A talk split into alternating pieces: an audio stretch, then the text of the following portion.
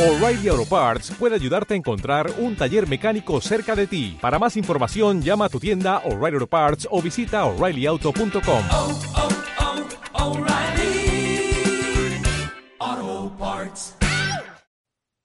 La voz del derecho presenta Dialogando civil y responsablemente con Carlos Rodríguez y Andrés Herrera.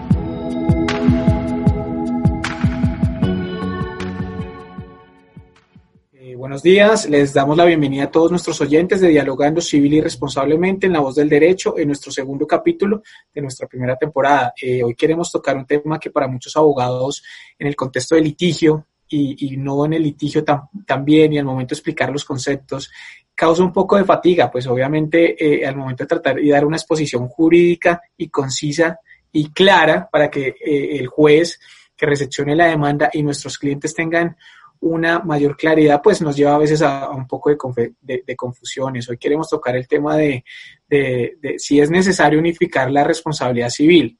Yo creo que es un tema académico, jurisprudencial, que, que ha, ha, habido uh -huh. muchos avances últimamente, pues nos ha, ha mostrado que, que, la, que, la, que el derecho es variable y cambiante, como lo tratábamos en el, en el programa pasado, pues a través de la, del, tiempo y, la sociedad va haciendo que el derecho evolucione. Andrés, muy buenos días. ¿Cómo se encuentra el día de hoy? Bueno, Carlos, muy bien, gracias a Dios, bien. Cordial saludo pues para usted, eh, para todo el equipo que nos ayuda eh, para que este programa salga al aire y pues a nuestros oyentes que espero que cada vez sigan creciendo. Yo creo que vamos por buen camino. Y, y nada, Carlos, pues usted acaba de mencionar el tema que se va a tratar el día de hoy y considero y comparto su, su opinión. Es un tema que tal vez va más desde el punto de vista académico eh, y uno que otro desarrollo jurisprudencial. Entonces, eh, de, definitivamente podemos decir que desde el punto de vista legislativo ha estado muy marcado. Eh, no ha habido punto de discrepancia en materia legislativa y creo que a futuro y en algún momento, no sé si pronto o lejano, pues va a ser una tarea del legislador tratar de mirar si es necesario unificarlo o no, Carlos, el tema de la responsabilidad civil contractual y extracontractual. Totalmente, totalmente de acuerdo, Andrés, y, yo quiero que, que, que, estas, estas exposiciones de responsabilidad civil la gente eh, se familiarice mucho con el tema y sepa que es una cotidianidad y es lo que vivimos día a día. Yo quiero traer a colación un ejemplo muy sencillo, es donde Pedro contrata a Juan para la elaboración de un edificio este a su vez eh, con, con, tan mala suerte que Juan pues al momento de hacer el edificio se derrumba, se derrumba lo que pues puede pasar en muchas construcciones eh, que vemos en Colombia, pues que ese es el boom ahorita en la construcción y vemos que la responsabilidad civil juega un papel fundamentalmente en este tema. Y traigo a colación este ejemplo, ¿por qué? Porque es sencillo, pero le va a mostrar a las personas que le puede suceder día a día. Cuando Juan construyó el edificio, sus bases quedaron muy inestables y se derrumbó. Cuando Pedro llegaba a la obra con tan mala suerte que el, que el carro que venía sufrió daños por ese derrumbe. Entonces, eh, jugamos aquí dos, dos, dos, vertientes, la responsabilidad contractual y la extracontractual. La contractual porque Pedro y Juan contratan para la realización de un, de un edificio y una edificación, la cual se cae por, por la mala eh, elaboración y construcción de Juan. Si vemos más allá, y porque traigo el ejemplo, y dirán que es un ejemplo un poco básico, pero es muy necesario para que la gente entienda la magnitud de la responsabilidad y nos vamos a la acción extracontractual. ¿Por qué? A la responsabilidad extracontractual. ¿Se daña el carro? Sí. Entonces uno se pregunta, pero si el edificio fue un contrato entre Pedro y Juan, ¿por qué eh, el carro también tiene que ver ahí? Totalmente. Y esa es la pregunta. Yo, yo quiero traer a colación también eh, un concepto del, del, ex magistrado de la Corte Suprema, Jorge Santos Ballesteros, donde, que, donde acoge la, la, la, tesis del derecho comparado argentino, en el cual dice que se pueden jugar con estas dos figuras, tanto contractual como extracontractual. En Argentina eh, hablamos de los tratos preliminares que eh, se denomina en, en, pues en Argentina tratativas. Entonces, él no es muy, él no es muy lejano a este concepto, lo que estamos tratando, como lo mencionó usted Andrés, la doctrina y la academia han demostrado que se puede tratar este tema. Y que hay varias posturas. En Argentina, en Brasil, en Perú, hay varias posturas sobre, sobre derecho comparado que debemos mencionar. Para mí la más importante, y hablando de derecho comparado en la Argentina, porque dice que, que sí se puede tratar, que no es tan lejano a la realidad, entonces estamos, estoy de acuerdo con este tratadista, con este ex magistrado, perdón, y considero que usted también tiene una posición muy similar a, la de Jorge Santos Ballesteros, Andrés. Pues digamos que sí, pero eh, también entrando en materia, es una discusión que no solamente eh, involucra nuestro ordenamiento jurídico, pues usted acaba de mencionarlo eh, frente a una mención al derecho comparado. Sin embargo, pues es un tema que es a nivel global este punto de discusión, no es una discusión pasiva. Si usted lee autores, muchos dicen que nunca va a ser posible una unificación en materia de responsabilidad civil. Eh, otros eh, manifiestan que sí, que ya es hora de hacerlo, que no debería existir una comparación en virtud de los daños, ¿sí? Porque tal vez una de las diferencias eh, que más marcan este punto de controversia es el tema de, de verificar si en materia contractual solamente se deberán responder aquellos perjuicios que son previsibles o si necesariamente tendremos que también indemnizar aquellos perjuicios que no son previsibles. Entonces, eh, desde el punto de vista de, la materia de daños como tal, sí considero eh, que no debería existir tal distinción, ¿sí? ¿Por qué? Porque pues eh, soy de las personas que piensan que desde el momento en que se genere un daño, independientemente si la otra persona me tiene que responder por los previsibles o los imprevisibles, si yo estoy sufriendo el daño, pues bien lo dice el artículo 2341, estoy en la estoy en la en el derecho de reclamar la indemnización. ¿Sí? Si así si a mí se me causa un perjuicio, pues estoy plenamente en la en la capacidad de reclamar mi derecho a que sea indemnizado, independientemente de que en materia contractual solamente se me reparen ciertos daños. Si, y, no, y no estamos tan lejos, porque eh, hay jurisprudencia de la Corte Suprema de Justicia un poco reciente, en donde en materia contractual ya han indemnizado perjuicios morales eh, por violación al derecho a imagen, a la dignidad y a la honra de una persona. Entonces, eh, pienso que, no estamos lejos. Eh, considero yo que dentro del ejemplo que su merced plantea, bien lo menciona usted, es un ejemplo muy, muy básico, muy común, pues para que la gente pueda lograr entender un poco el tema que estamos hablando. Sin embargo, yo pienso que eh, obviamente usted y yo conocemos casos que son más complejos en la práctica y, yo sí puedo mencionar y me atrevo a, afirmar que en materia de responsabilidad médica es donde más se hace visible y tangible eh, esa mezcla, esa unión entre la responsabilidad civil, contractual y extracontractual, porque eh, se puede empezar a decir o se puede partir diciendo de que en responsabilidad médica estamos en presencia de, una contractualización, en virtud de que existe cierto mandato que yo como paciente acudo a un médico o a un centro hospitalario, pues para que me realicen X procedimiento, ¿sí? Entonces ya hay una serie de mandato y se genera una especie de contractualización, que pienso que es la base.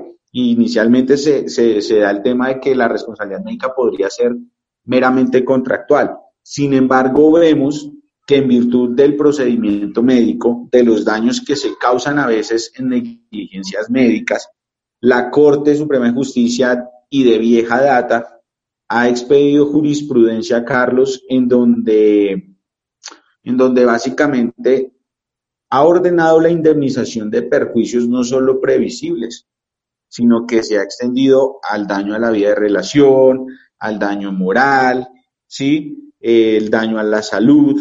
Entonces, eh, estamos viendo, Carlos, que aunque hay una contractualización del derecho, vemos que en la práctica en materia de responsabilidad médica se ha generado una, una especie de, unificación, al menos en, en materia de responsabilidad médica es más tangible que en otras ramas del derecho, ¿sí?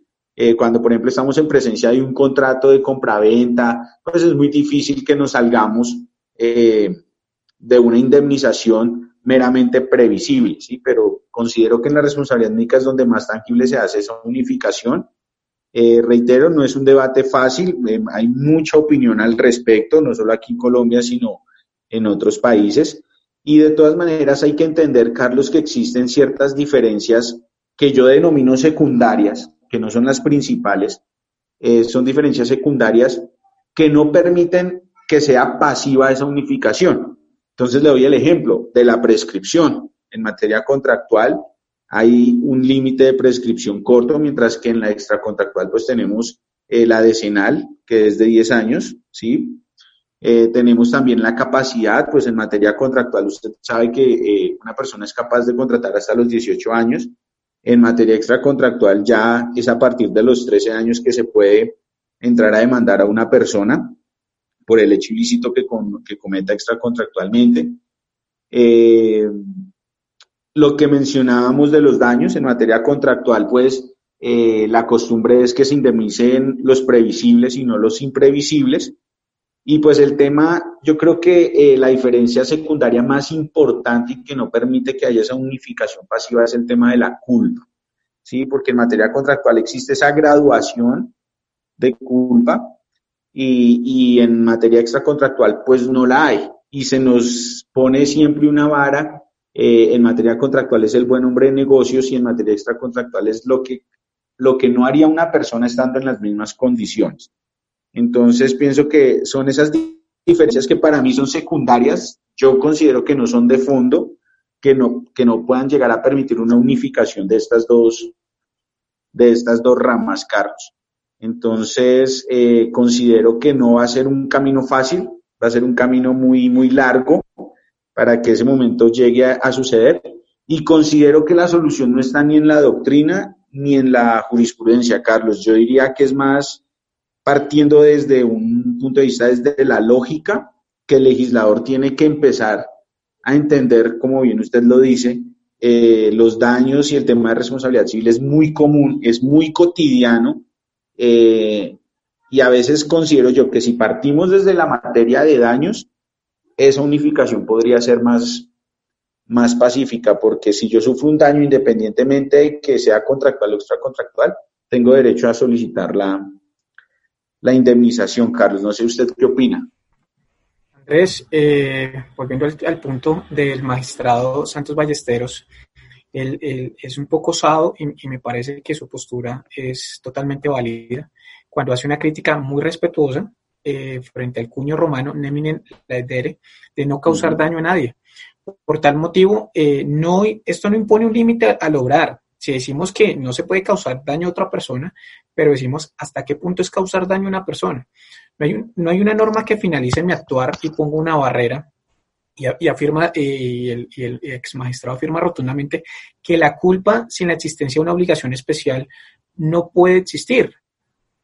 Es decir, para, para, para, el, para el ex magistrado y para mí, comparto totalmente su, su posición, estamos hablando de una norma muy general y no pone un límite.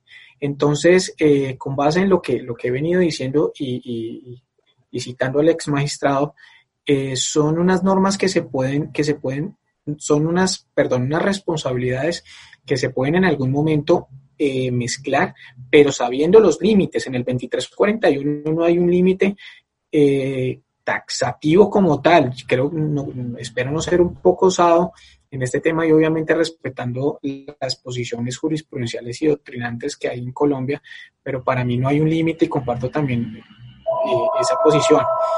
La, la Corte Suprema, eh, hay, hay, una, hay una, hay una, una vertiente que dice que la responsabilidad contractual y la quiliana no, no hay unas, unas diferencias muy marcadas y, y puede haber una unanimidad. Entonces, en mi opinión personal, y muy humildemente lo, lo, lo, manifiesto, no existen unas diferencias rotundamente y radicales que nos hagan separar. Claro, hay que, hay que ser respetuoso y hay que aclarar de que cada caso es particular. No podemos decir que para el caso del señor A puedes, puede tener los mismos resultados de, de, del señor B. Entonces, digamos que aquí la, la, la doctrina y la jurisprudencia siempre trata cada caso en particular y es el deber de las cosas. Yo también quiero traer a colación un, un, tema muy importante que habla sobre la prohibición de opción. Yo creo que los Masó y lo que vimos nosotros en nuestras clases de responsabilidad civil es que es un tema muy complicado. Cito textualmente a los hermanos Masó que dicen que pocas cuestiones son tan discutidas y tan oscuras. En otro aspecto, hay pocas que estén tan mal planteadas como ella. Siempre a confusión el nombre mismo que se designa por tradición el problema. Para mayor claridad, esto es un traigo eh, un caso muy famoso donde falló la Corte Suprema, la Sala de Casación Civil, el 18 de octubre de 2005, se, se pronuncia sobre este tema y trae un revolcón jurisprudencial, doctrinante, y hubo varios pronunciamientos, tanto de un periódico muy famoso en Colombia, que dijo que la Corte Suprema había cometido un error eh, insofacto y que podría perjudicar los futuros casos muy similares.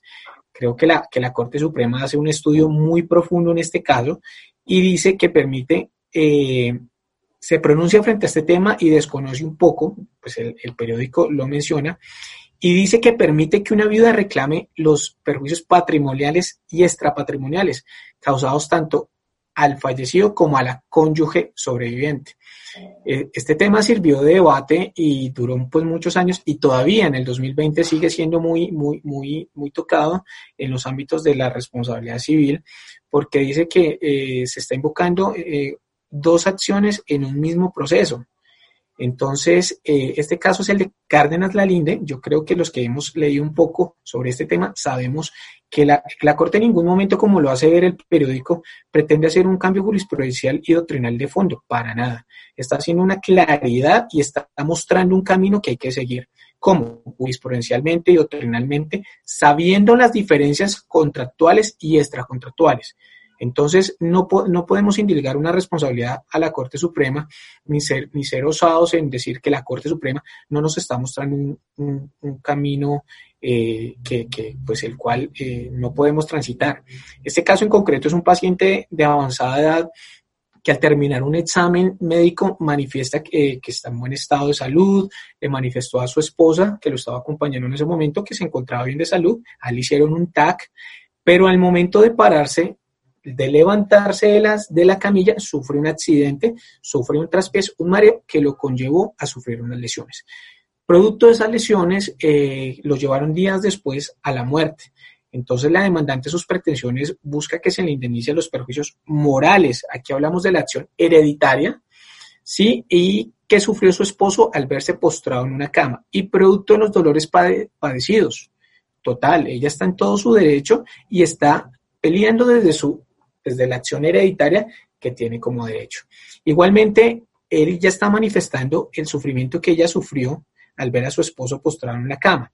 La acción hereditaria, valga la aclaración, hereditaria que le heredó su esposo producto del accidente de lo que sufrió.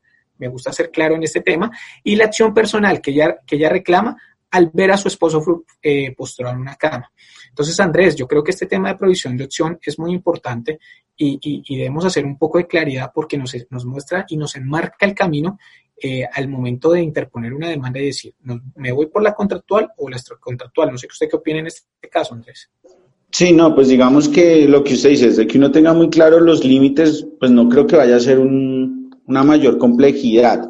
Em, lo importante es, y es más, pienso que el principio de Iura no Curia ya da esa solución al problema en virtud de que a la hora de cometer un error en la denominación de la demanda, si va contractual o extracontractual, eh, pues dicho principio ya, ya está establecido en el artículo 28 de la Constitución Política de Colombia y es deber del juez encauzar la acción eh, conforme a derecho y a como los hechos y las pruebas demuestren eh, cuál es la vía judicial efectiva para solucionar el caso.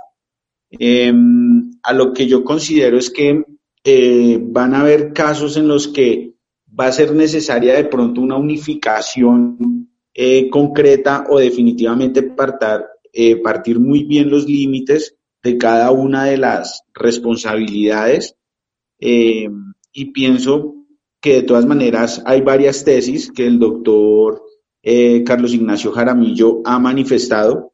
Entre ellas hay tres, tres tesis que él dice que actualmente se están eh, están generando esta clase de debate y la primera de ellas es la tesis dualista, en donde es muy marcada la diferencia entre la responsabilidad civil contractual y la extracontractual. Eh, creo que esa es la que estamos viendo, ¿no, Carlos? Es la que actualmente no permite que, que haya un, un criterio pacífico en este tema de unificar las dos responsabilidades. Nuestro ordenamiento jurídico lo tiene muy marcado. Eh, desde el artículo 1602 y siguientes, pues está la responsabilidad civil contractual y pues la extracontractual desde el 2341, ¿sí? Entonces, en nuestro ordenamiento está muy marcada esa tesis dualista y no creo que vaya a ser muy pacifista esa unificación, al menos en un, en un tiempo cercano, ¿sí? Eh, la otra tesis que manifiesta el gran tratadista y ex magistrado Carlos Ignacio Jaramillo es la tesis monista, en donde él postula que es viable una unificación de, de ambas corrientes de la responsabilidad civil contractual y extracontractual. Eh, obviamente hay que hacer el análisis muy bien de los límites, como usted lo acaba de mencionar, eh, que yo le denomino es efectos secundarios ¿sí? o límites secundarios, que ya los mencioné. Eh, pienso que si el ordenamiento jurídico o el legislador permite tal vez unificar esas diferencias como es la prescripción, la capacidad, la extensión indemnizable y la culpa, pues considero que de regularse este tema en ambas responsabilidades podría llegarse a una unificación pasiva. Y la que sí no comparto y creo que ningún autor comparte, son muy pocos los que lo han hecho, pues es la existencia única de una responsabilidad civil extracontractual, es decir, señalar que la responsabilidad civil contractual no existe, simplemente hace parte del derecho de contratos y que sus incumplimientos pues tienen que ser indemnizados de conformidad al contrato. Entonces le doy el ejemplo. La promesa de compraventa, cuando se coloca una cláusula penal, pues ya el mismo contrato le está manifestando a usted eh, que a la hora de un incumplimiento pues se paga una cláusula penal y no tendríamos que entrar eh, a, analizar de pronto algunos puntos que sí se tienen que entrar a analizar en materia de responsabilidad civil. Eh, sin embargo, eh, considero yo que a la hora de analizar cualquier tipo de responsabilidad civil contractual o extracontractual, pues tendríamos que analizar los elementos de la responsabilidad. Entonces, es por eso que no comparto esa postura, porque aunque una cláusula penal a mí me indique cuál es el monto a indemnizar, yo tengo que entrar a mirar cuáles fueron las condiciones de tiempo, modo y lugar que originaron ese, incumplimiento de contrato. Y ahí entraría yo a analizar la conducta, el contrato, el daño, ¿sí? Eh, y si fue con culpa o no ese incumplimiento. Entonces, sí pienso que hay que entrar a mirar todo eso, Carlos, eh, independientemente de que sea contractual o extracontractual, siempre se tendrá que analizar los elementos de la responsabilidad civil. Y pues partiendo de ahí, yo mm, me atrevo a manifestar que en un futuro eh, lejano podríamos estar hablando de una tesis monista, Carlos. Andrés, es válido y, yo creo que, su posición está, está sentada eh, en la monista totalmente. Yo creo que, aquí los, puntos de vista se, se, enmarcan en que sí puede haber una, una, una, unificación y que lo, que estamos tratando de hacer verle a, demostrar a los oyentes es que sí se pueden unificar estas dos, de que sí se puede, se puede tratar en una misma, en una, en una misma demanda, pero debemos tener claro los límites. Los límites es lo más importante. No podemos saltar de la contractual y pasarnos a la extracontractual, porque yo considero que me beneficia más no. Eh, usted fue muy enfático y lo dijo, el juez es el que tiene que marcar, que tiene que llevar a, buen término la demanda y demostrar y mostrarle a los intervenientes del proceso que se están equivocando en algún momento al invocar alguna acción. La Corte Suprema, eh, en el fallo mencionado de, de Cárdenas Lalinde, falla, falla a favor de, la viuda. Y, ¿Por qué? En los perjuicios morales que la víctima sufrió, eh, totalmente lo invoca a la acción hereditaria contractual. Para mí está bien. Y sobre los perjuicios personales reclamados a través de la acción personal extracontractual, reclamados por la vida, eh, nuevamente yo creo que hace los límites, muestra los límites y como lo, como lo dijo el periódico que estaba eh, eh, en error el alto tribunal, me parece que, en ningún momento está en, un, está en un hierro. Trajo a colación nuevamente la opción de, eh, la opción de provisión y nos mostró que sí se puede, sí se puede marcar. Entonces, yo creo que, que si los abogados son, son son juiciosos en el estudio de las dos diferencias, de las dos responsabilidades, saben manejar estas figuras y sus límites. Yo tengo la certeza de que se puede invocar las dos acciones en un mismo proceso por economía procesal y mayor claridad en la indemnización de perjuicios. Yo creo que las personas y debemos ser conscientes en el ejercicio del derecho, tener claro los límites y yo qué puedo cobrar. Los perjuicios que yo considero que, que puedo reclamar tienen que ser analizados bajo, bajo, la, bajo la óptica de la responsabilidad contractual y extracontractual. Andrés, yo creo que aquí lo importante es tener claridad sobre estos dos temas y, y, y no mezclarla. Para mí es muy importante la, la, prohibición de acción en el sentido de que voy a, voy a mencionar tres, tres apartes de, de lo que habla la, la prohibición de acción, es no cobrar dos veces el mismo daño. Yo no puedo, no me pueden indemnizar una vez y seguir cobrando el mismo daño.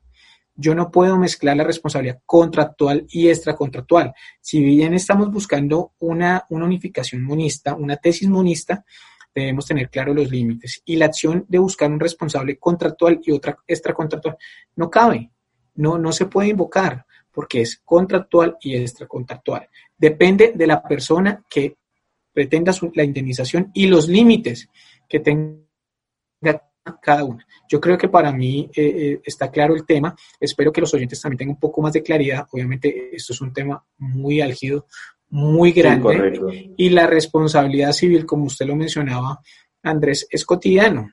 Es cotidiano y todos los días pues estamos viendo un caso eh, en la sentencia, en la sentencia, en la jurisprudencia, en la doctrina, que nos muestra que todo, que todo el desenlace jurisprudencial del derecho se ve reflejado en la sociedad. Entonces, Andrés, yo creo que coincidimos totalmente en eso, que es algo cotidiano y que debemos tener claridad en la acción a invocar y los límites de cada responsabilidad. Sí, correcto, sí, comparto su opinión y, y pues yo sí, verdad, espero que a futuro eh, no entremos más en esos debates de mirar si se puede unificar o no estas dos clases de responsabilidades. Considero que a futuro se puede lograr, eh, marcando muy bien esas diferencias y que sea el legislador quien se encargue de esa tarea. No, no, porque pienso que a la hora de definirlo desde manera doctrinal y jurisprudencial, siempre va a haber un debate en materia jurisprudencial, siempre va a haber un cambio de postura cada vez que cambian los magistrados. Entonces, pues no va a ser una discusión fácil, no lo ha sido, y considero que es tarea legislador tratar de determinar o si se sigue con esa diferencia marcada o si definitivamente la unifica. Y partiendo de ahí ya creo que, que va a ser más fácil este, este, este punto de discusión. Eh, yo lo veo lejano, pero creo que en algún momento va a suceder. Eh, tan es así que eh, en jurisprudencia de la Corte Suprema de Justicia, si no estoy mal, y, me disculpo por si de pronto estoy citando mal la fecha, en 11 de septiembre del año 2002 o 2001, no recuerdo, eh, la Corte manifestó que eh, en la práctica sí se está viendo esa unificación del régimen de responsabilidades y especialmente en materia de responsabilidad galénica. Entonces, sí considero que, que se está viviendo. Eh, hay casos en los que va a ser muy difícil unificarlas, pero considero que a futuro va a ser la mejor solución. Eh, y hasta para materia de daños, Carlos, porque en materia de propiedad industrial ya hay ciertas normatividades que están eh, manifestando o, o, o, se está legislando indemnizaciones preestablecidas. Es decir, que ya no se tendrá que hacer ciertas operaciones para liquidar daños, sino que se están preestableciendo, lo cual comparto en cierta manera, pero también me aparto porque pueden haber daños en los que si me valen dos mil millones, ¿por qué el legislador me va a imponer que valga 100? ¿Sí? Entonces, eh, también son puntos de discusión que tocaremos en otro tema, en otro programa, pero sí comparto su, su opinión, Carlos, y esperemos que a futuro esto sea algo pacífico y que no sea un punto de discusión tan álgido como usted lo menciona. Andrés, muchas gracias por, por sus aportes. Yo creo que, que, dejamos claro un poco más eh, la diferencia entre responsabilidad contractual extracontractual. Eh, queremos hacerle énfasis a, a, los juristas, a todos los intervenientes del derecho, que se debe mantener el límite, se debe respetar los límites. Aunque Santos Ballesteros dice que, que el 2341 no impone límites, pues comparto un poco su posición. Yo creo que, que, que al invocar una acción, se debe tener y se deben presentar los argumentos sólidos para que el juez pueda determinar eh, qué acción se está invocando. Pero como usted también lo mencionó, Andrés, eh, el juez es el conductor, el que debe llevar a buen término este, estas, eh, estas controversias que se suscitan día a día. Como, como siempre lo hemos mencionado y lo seguimos, seguiremos mencionando, eso es algo cotidiano. Entonces, agradecemos a todos su, su, su, a toda la audiencia. Esto fue Dialogando Civil y Responsablemente en la voz del derecho. Nos vemos dentro de 15 días. Muchas gracias. Bueno, Carlos, feliz día. Gracias a todos. Hasta luego. La voz del derecho presentó Dialogando Civil y Responsablemente con Carlos Rodríguez y Andrés Herrera.